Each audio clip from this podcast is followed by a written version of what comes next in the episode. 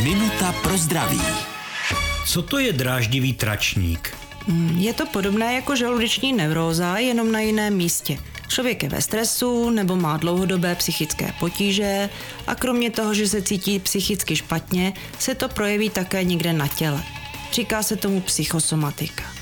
U dráždivého tračníku se jedná o to, že člověk mívá nucení na stolici a často opakované průjmy provázené bolesti břicha nebo plynatosti. Je to každopádně nepříjemné, lidé se o tom stydí mluvit.